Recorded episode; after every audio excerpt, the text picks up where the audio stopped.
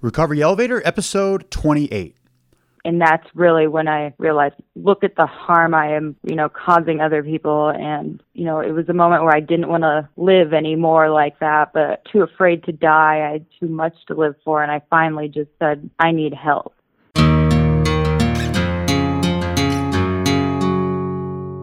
Welcome to the Recovery Elevator Podcast. My name is Paul. Thank you so much for joining us. According to my Recovery Elevator sobriety app on my phone, I have been sober for 11 months, two weeks, and six days. On today's podcast, we've got Hollie. She's 27 years old and has been sober since October 15th, 2013. On today's podcast, we are going to discuss five ways that you can avoid relapse in recovery. I read this article on SoberNation.com. Speaking of, let's hear from our sponsor, Sober Nation. Sober Nation is the largest online recovery community and treatment resource center. They provide treatment resources to those struggling with addiction as well to family members who are caught in the crossfire.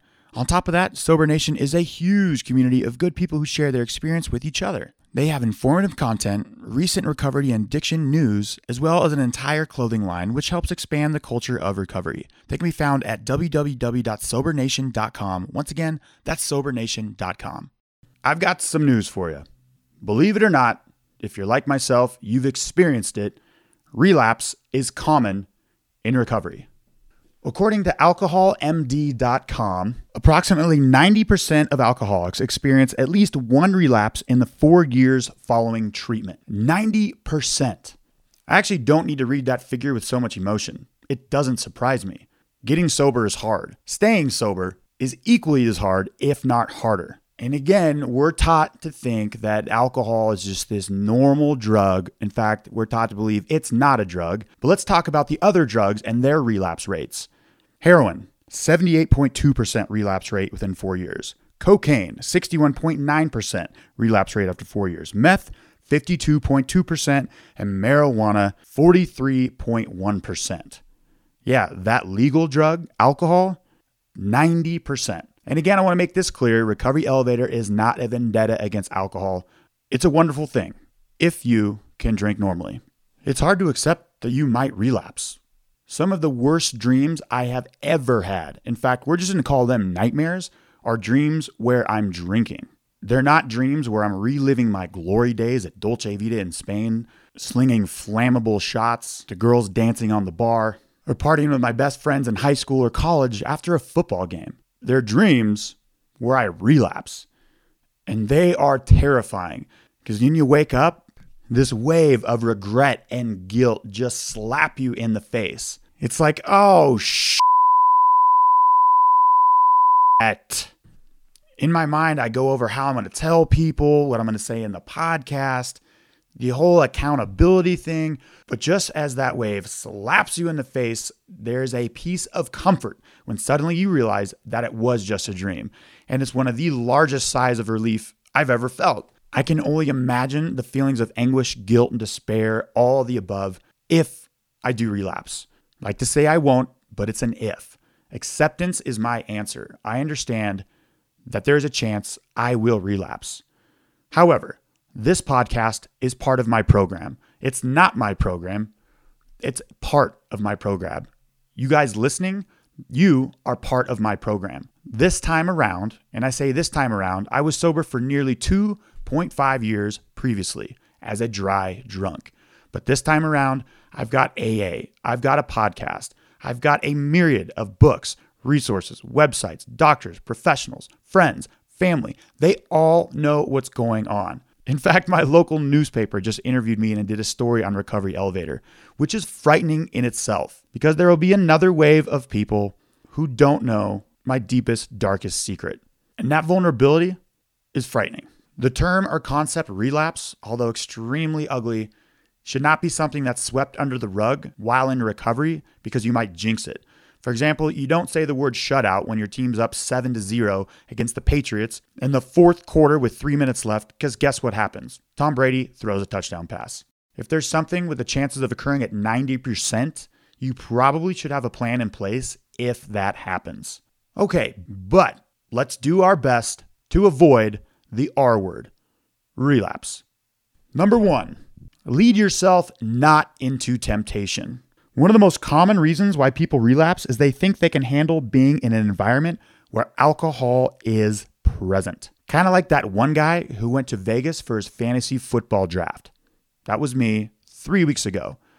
Especially in early recovery and sobriety, we have this presumptuous confidence that we think we can tackle the world and be in any environment. I was okay for day one and half of day two, but the end of day two and day three, I was ready to go. Had I been there day four, five, six, seven, eight, I would have drank. Again, acceptance is the answer. I'm starting to come to grips with the fact that those situations for me maybe are not the best choices that I can make in sobriety. I can probably handle 99 out of 100 of those situations. There was a conditional word in there, probably. It's just not worth it. So I need to make a cognizant effort to simply avoid those situations. But let's get real avoiding or eliminating those situations from your life sometimes aren't possible. What you can do to mitigate the chances of relapse are don't attend as many of these types of functions. If you are in early recovery, I'm talking like one month to six months, it's probably a good idea not to go to those things at all. If you do feel like you can get in the game, minus the drinking part, you got to make sure you have plans in place like accountability. Everybody you're hanging out with has got to know that the new Paul does not drink. Well, he likes soda water with a splash of cran and lime. While in Vegas, I discovered adding cranberry to soda water makes it more tolerable. If you have been sober for a while and you think you're comfortable enough to be in a situation like that, don't make an airplane your exit strategy. That's a fixed date and time that you've got to wait till your plane takes off. If it got really bad, I would have changed my flight. But sometimes that's not an option. You want to be in a situation where you can get in your car and just peace out. The second key to avoiding relapse is support. You want to create a team of support people that you hang out with. Support is reinforced with accountability. If nobody has any idea that you're an alcoholic or you're trying to quit drinking or you might have an issue with drinking, they're not going to be able to walk up to you at a bar and slap that gin and tonic out of your hand. Everybody's got to know what's going on. And sometimes not everyone will be okay with this, but you need to be okay with simply exiting that relationship and moving on. Support needs to take many forms, not just friends and family. It could be a book, it could be an audiobook, it could be a podcast, it could be a counselor, it could be a group of friends that you've met from a 12 step recovery program. Support could come from the groups you surround yourself on social media. For example, one of my strongest support groups is the Recovery Elevator Private Accountability Group. I'm not promoting it, it's just a fact. Same time on social media, you need to be cognizant of the stuff that's showing up on your newsfeed. If you've got friends that are always putting photos up of parties and drinking, just either unfriend them or unfollow them. And sometimes things show up that you just can't help. I remember one night in the tumultuous summer of 2014. It was right before 2 a.m., which is when the gas stations in Montana can no longer serve alcohol. I was looking at my news feed, and sure enough, up pops a Bud Light Lime sponsored ad by Budweiser. God, their targeting is good. I got up, jumped in my car, raced to the gas station, and guess what I bought? Bud Light Lime. And while I was checking out, I saw a special on box wine, so I bought 15. There is an option on Facebook also where it says, Show me less content similar to this. I no longer see ads from alcohol companies on my newsfeed. A third way you can help avoid relapse is to create a healthy schedule. The most important part of this is sleep. If you have a lifestyle that allows you to get to bed and wake up at around the same time every day, that will be the most conducive to put your mind and your body in a good mental and physical state to achieve and maintain sobriety. Also, having a structured job, that whole nine to five thing, it's good for your sobriety. Well, good for your schedule, shall we say. Find things to put in your schedule that create a routine. This could be a gym. Most importantly, it's got to have tasks that address your alcoholism or your drinking problem. That would be a 12 step program, meeting with other alcoholics, whatever. Then you can schedule things like go to the gym, coffee with friends, whatever. But a healthy schedule is critical. The fourth thing you can do to better eliminate your chances of a relapse is to avoid complacency. Complacency is what happens after you've been sober for a long enough period of time. You say the words, I got this. We've all said it. Hell, I've said it hundreds of times. I got this. I've been sober for a year and a half. This is easy. Interesting thing, that's not you speaking. That's your addiction talking, saying, I got this. Because the next thing that's going to come out of your addiction's mouth is going to be, we can have one drink. We can do this. We got this. Back to step three stick to that schedule. We're all going to get busy in life, and the thing to go away when we add more tasks to our busy lives and routines is going to be that alcohol component. The work that we put into staying sober that doesn't produce income, that doesn't create lasting memories, that's usually the first thing to go. So make sure you are still attending 12 step meetings, working with other alcoholics. Stick to your routine. The fifth way to avoid a relapse, believe it or not, is actually to think about relapse. Saying something like, I've been sober for 11 months, two weeks, six days, I've got this. That would just be silly to say because I know I have a 90% chance of relapse before I hit four years of sobriety. I have a 90% chance of relapsing. There is a 90% chance that one day you will listen to this podcast and I will say, Recovery Elevator, episode 106. Yesterday, the Denver Broncos lost the Super Bowl. I drank and I'm hungover as shit. Or, I finally got to see the Third Eye Blind reunion concert. It was so awesome that I just drank. But probably what's going to happen is the complacency thing. I'll say, Recovery Elevator, episode 307. I thought I had this thing in the bag. I've been sober for three years, six months, whatever. I drank last night and I feel like shit. So, me even talking about relapsing is part of my plan to not relapse. But I do have a plan in place if I do relapse. That would be accountability. I'm to get on this microphone and be like, Recovery Elevator, I drank last night. Hell, I'm hungover right now. Obviously, the thought of that just makes me cringe. The thought of going back to that lifestyle just makes me cringe. But I know it's a possibility. If you do relapse, you need to look at that as an opportunity for growth and learning. It's only truly a failure or anything in life if you don't learn from it. After you relapse, you might need to look at the common denominators. It could be a group of friends, it could be a lifestyle, could be staying up late. I don't know. But the answer is there. It probably won't be clear, but do your best to learn what caused you to relapse. So I hope you find those five tips to avoid relapse helpful. By no means do I claim to be a professional on this topic, but those five tips should help you avoid relapse. Now let's hear from Hollie. Recovery Elevator, I'd like to welcome Hollie to the podcast. Hollie, how are you? I'm good. How are you, Paul? I'm doing fantastic, thank you. Recovery Elevator, Hollie is a Montana native. She's 27. And Hollie, I'll let you answer the next question. How long have you been sober? Let's see. I'll be coming up on two years on my sobriety date is October 15th of 2013. Yeah, you've got that two years coming up soon. Oh, I know. How does that feel? Did you think you'd make it to two years? No way. I mean, it's just crazy. The way I drank, I never thought that, you know, someone like me could make it that long without drinking. And I think it still surprises other people. Well, that's a good segue. Usually I ask interviewees the second question tell me about your elevator, but tell me about how you used to drink, your habits, and did you Oh. ever really try to moderate? You know, I was a typical, right from 14, I was partier all through high school and doing all that and um, went to college and kept it up. And it was, I drank to get drunk. I, I would see my dad have a beer with dinner and I, you know, would just be like, what is the point? Why would you just have one beer? I was a blackout drinker.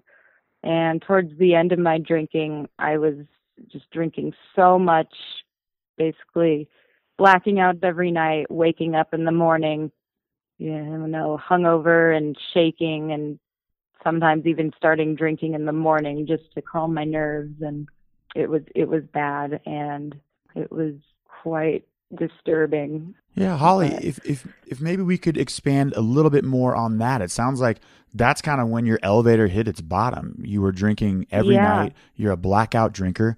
Yeah, just how bad did it Mhm. get and when were you really ready to stop drinking?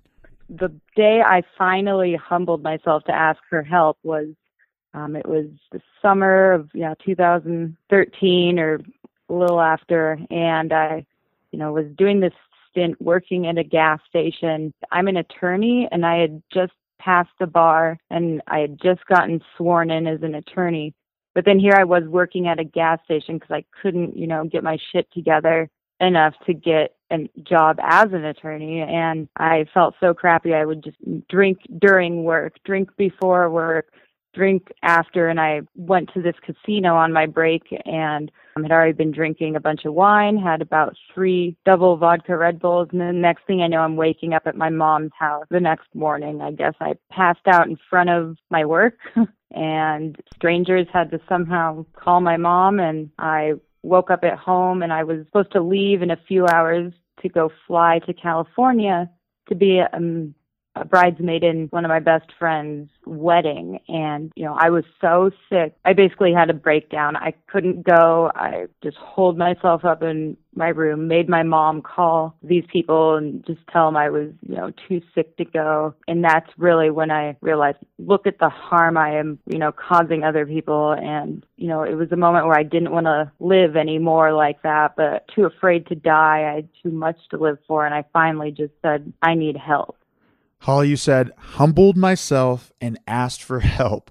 What was that like? Mm-hmm. It, it, sounds like you put your pride aside, which a lot of times pride kills us. Mm-hmm. And, and in the direct meaning of that, what was it like when you finally asked for help? It felt it felt good. It felt amazing. It was like I finally stopped fighting this battle of trying to you know, control my drinking and trying to make it work with the way I wanted to live. It was like I finally just asked and let go of, you know, all these visions I had in my head of trying to be, you know, normal drinker and, you know, but there was so little of me that held on like to this like I wanted to ask for help and go to treatment because I just wanted to escape my reality at that moment because I had just done some really embarrassing things. So I just, you know, wanted an escape as well. So it was kind of like a twofold thing. You mentioned the escape from reality. A lot of times when I was drinking, it was just for that. And it's really mm-hmm. hard knowing that, and especially for you, I can only imagine working at a gas station. On the other side of your counter is just a wall of coolers, predominantly populated oh, with yeah. alcoholic beverages. How hard was that, mm-hmm. you know, while you're struggling in the summer to look across that wall and just see an endless sea of alcoholic beverages, which would make you escape from reality instantly. That that was really hard to do, and, and it sounds like you passed out in front of work one time, but that had to have been a challenge. Mm-hmm. Yeah, it was. You know, I think I only worked at the gas station about three months, you know, maybe two months, because after that night of passing out in front of the gas station, I obviously didn't return to work. Working there and seeing that it was crazy, I would lie to my coworker and, and buy booze while on shift and say, "Oh, my mom's out back. I'm gonna go give her this wine I just bought." And then I'd go out back and drink it and then come back. And yeah, I don't know how I got away with it. I mean, I guess I didn't, considering in the end I passed out in front of my work. Hey, you, you sounds like you had a good run though. You got got away with it oh, for a yeah. while. And Hollie, the podcast that came out today, I interviewed a woman named Lisa, who strangely enough is also an attorney, but she says mm, your yeah. addiction lies to you in your own voice. Tell me about that. And I'm sure when you were purchasing the booze and lying to your coworker saying, "My mom's out back," I'm I've done the same. I've been in liquor stores and I've fabricated grandiose dinner parties and I'm asking for advice. Hey, you know, what's what's a good vodka? I'm having a dinner party tonight. And after the clerk mm-hmm. gives me their suggestions, I'll say, "Oh, thank you." And, and I still end up buying just a, a, a big plastic bottle of cheap vodka, but I'm justifying mm-hmm. it. I'm I'm lying, right? But it's my addiction talking to me. And tell me about that. as your has your addiction ever spoken to you in your own voice and just directly lied to you, but you didn't know it at the time you were being lied to? Oh, absolutely. I mean, it, I never really thought that I was essentially lying to myself, and uh, you know, it was my addiction lying to me, and it's terrifying. I mean, I would deep in the back of my head, I knew my drinking was not right, but I always justified it by saying, you know, I'm going to deal with this after, you know, when I started law school. That's when I was going to start drinking like a normal person. But then that didn't work, so I just said, well, after law school, when I get a real job, that's when I'll try and cut down. But for the meantime, just keep going. And then, yeah, going to the store, acting like I'm buying all of this alcohol and telling the clerk who I saw every day because I was always buying booze, oh, yeah, I'm having people over tonight when I, in reality, I was just going back home to sit by myself and black out. Hollie, it sounds like you got sober in your mid 20s. Now, talk to me about that difficulty just in itself, because I feel like in our mid 20s, I just put myself in that category. I'm 33, mm-hmm. but we're both kind of young. I'm going to try to put myself in your mm-hmm. boat for just a second here.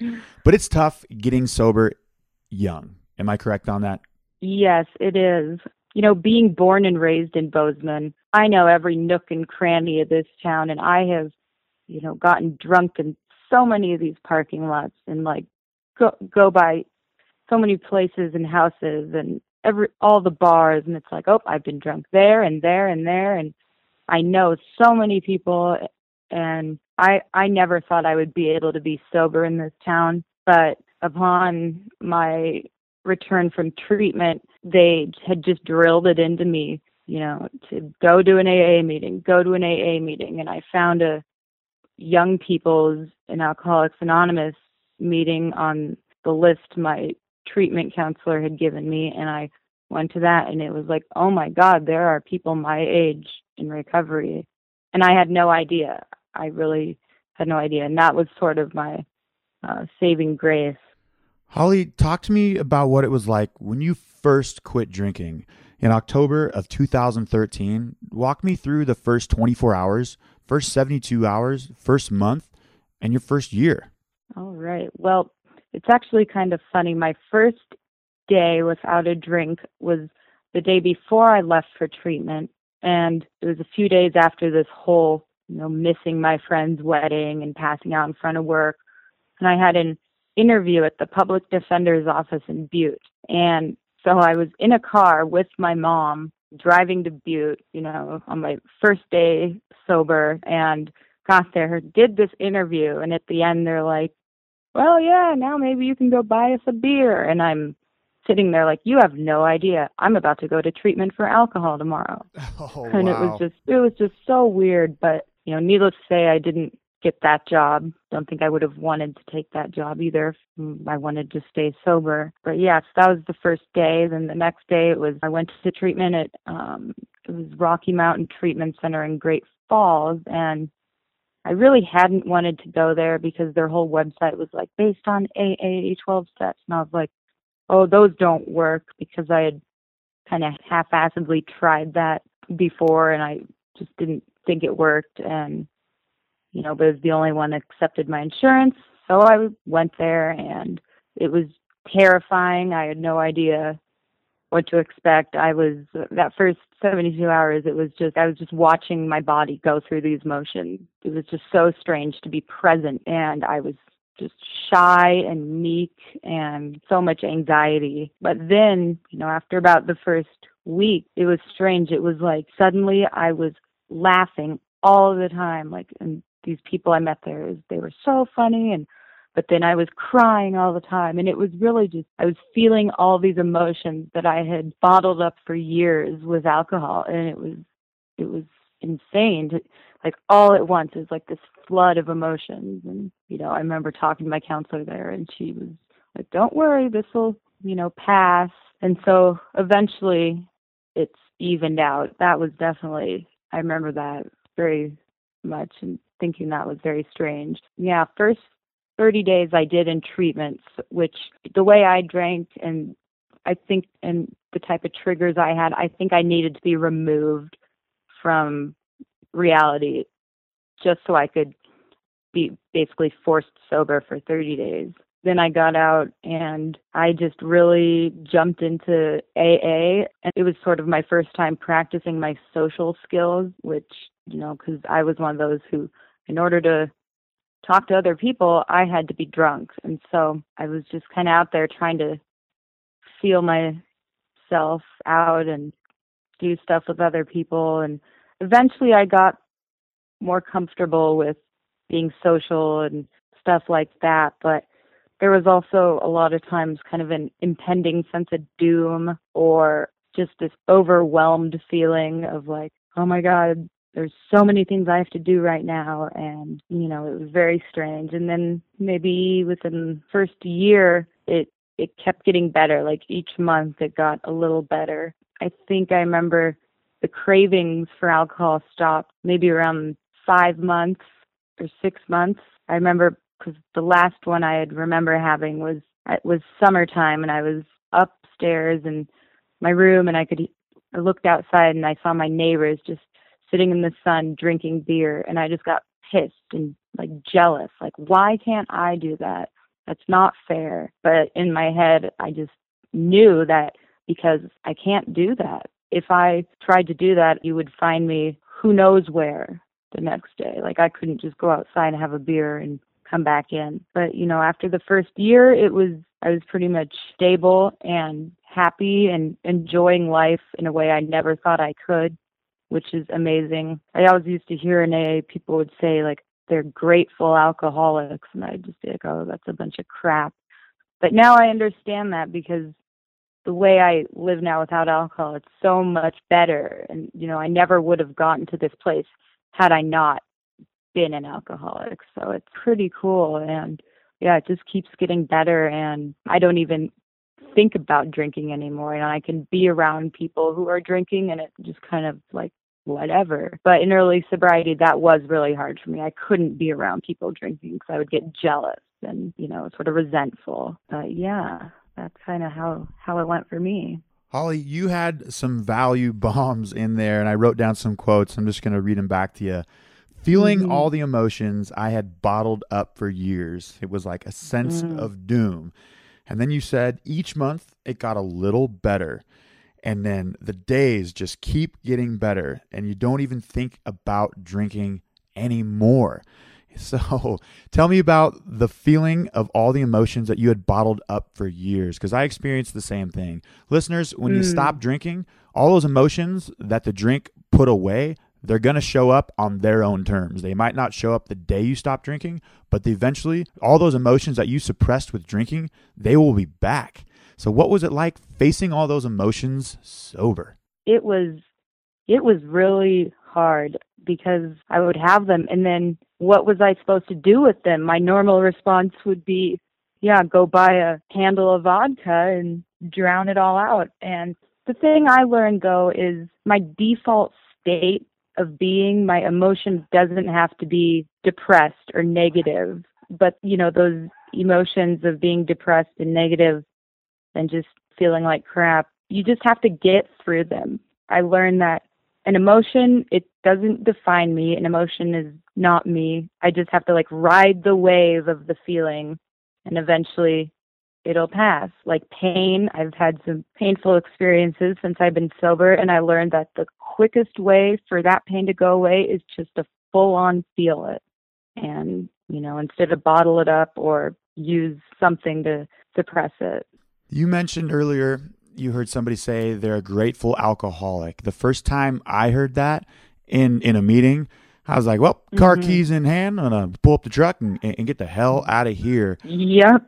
but it's kind of like the Field of Dreams movie with Kevin Costner. Is once you finally mm-hmm. see the field and see the players, I might be mm-hmm. on that mm-hmm. team right now as well, Hollie. Where I'm a grateful alcoholic, and can you try to explain that a little more of how you are a grateful alcoholic? Yes, if I had never been an alcoholic, I never would have gone through such struggle and such just turmoil and depression, self hatred you know, and come to a point where I needed to change. And in that change, I've sought out so many different tools that have just made me a better person because I would have never, for example, worked the steps of AA if I had been an alcoholic. And but by working those steps, it's opened my eyes to just a better way to live. And you know, I've sought out other like meditation and mindfulness books books about mindfulness that I read, and it's like I would have never done that if I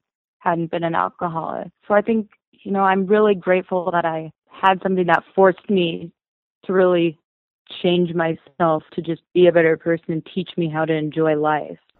Hollie, I've heard the phrase, what doesn't kill you makes you stronger. That holds true for a lot of things, minus polio. Mm-hmm. But with the whole alcoholism thing, if we make it through to the other side, which I feel you're on the other side, I've got a year coming up soon on September 7th. I'm on the other mm, side. Awesome. Thank you for that. Us alcoholics, after we've made it here, we're extremely resilient. We know how to fight and we've made change. We can recognize our character defects and make change. And, and talk to me about how no change will happen unless the pain points are painful enough. Yeah. You know, if it wasn't painful, yeah, I wouldn't have wanted to change. It's definitely like when I see things that I don't like now, I know I can change. It's hard not to just be like, oh, yeah, I have this much sobriety, I'm good. I have to constantly stay humble and be willing to do certain things and to remain teachable. Because if I get too cocky and full of myself and sure of my sobriety, then I'm going to end right back up where I started. I have to, you know, remember the past and remember how far I've come and just keep moving forward, but still be careful of, you know, where I step because I'm still a very flawed human being. And if I'm not careful, my, you know, character defects will take over my life. Hollie, you kind of touched up on this right there, but what is your plan moving forward to rocket that almost two years of sobriety into four years to eight to a lifetime of sobriety? You know, I think for me, it's just really remain humble and keep doing the things I'm doing. Like for me, AA has been my my lifesaver. So that if that's a program I'm always going to have to remain close to and I do a lot of volunteer work through it. I think one of the coolest things I've been doing is I go to the jail like 3 times a week because I have three sponsees in the jail and that's just such a cool thing for me to do and it really makes me just so grateful to be where I am today. So just doing things like that and just staying close to Alcoholics Anonymous is probably you know my main goal to make sure I don't start off on a path to relapse. Hollie, we have reached the rapid fire round. If you could answer these questions within 30 to 60 seconds, that'd be great. Are you ready?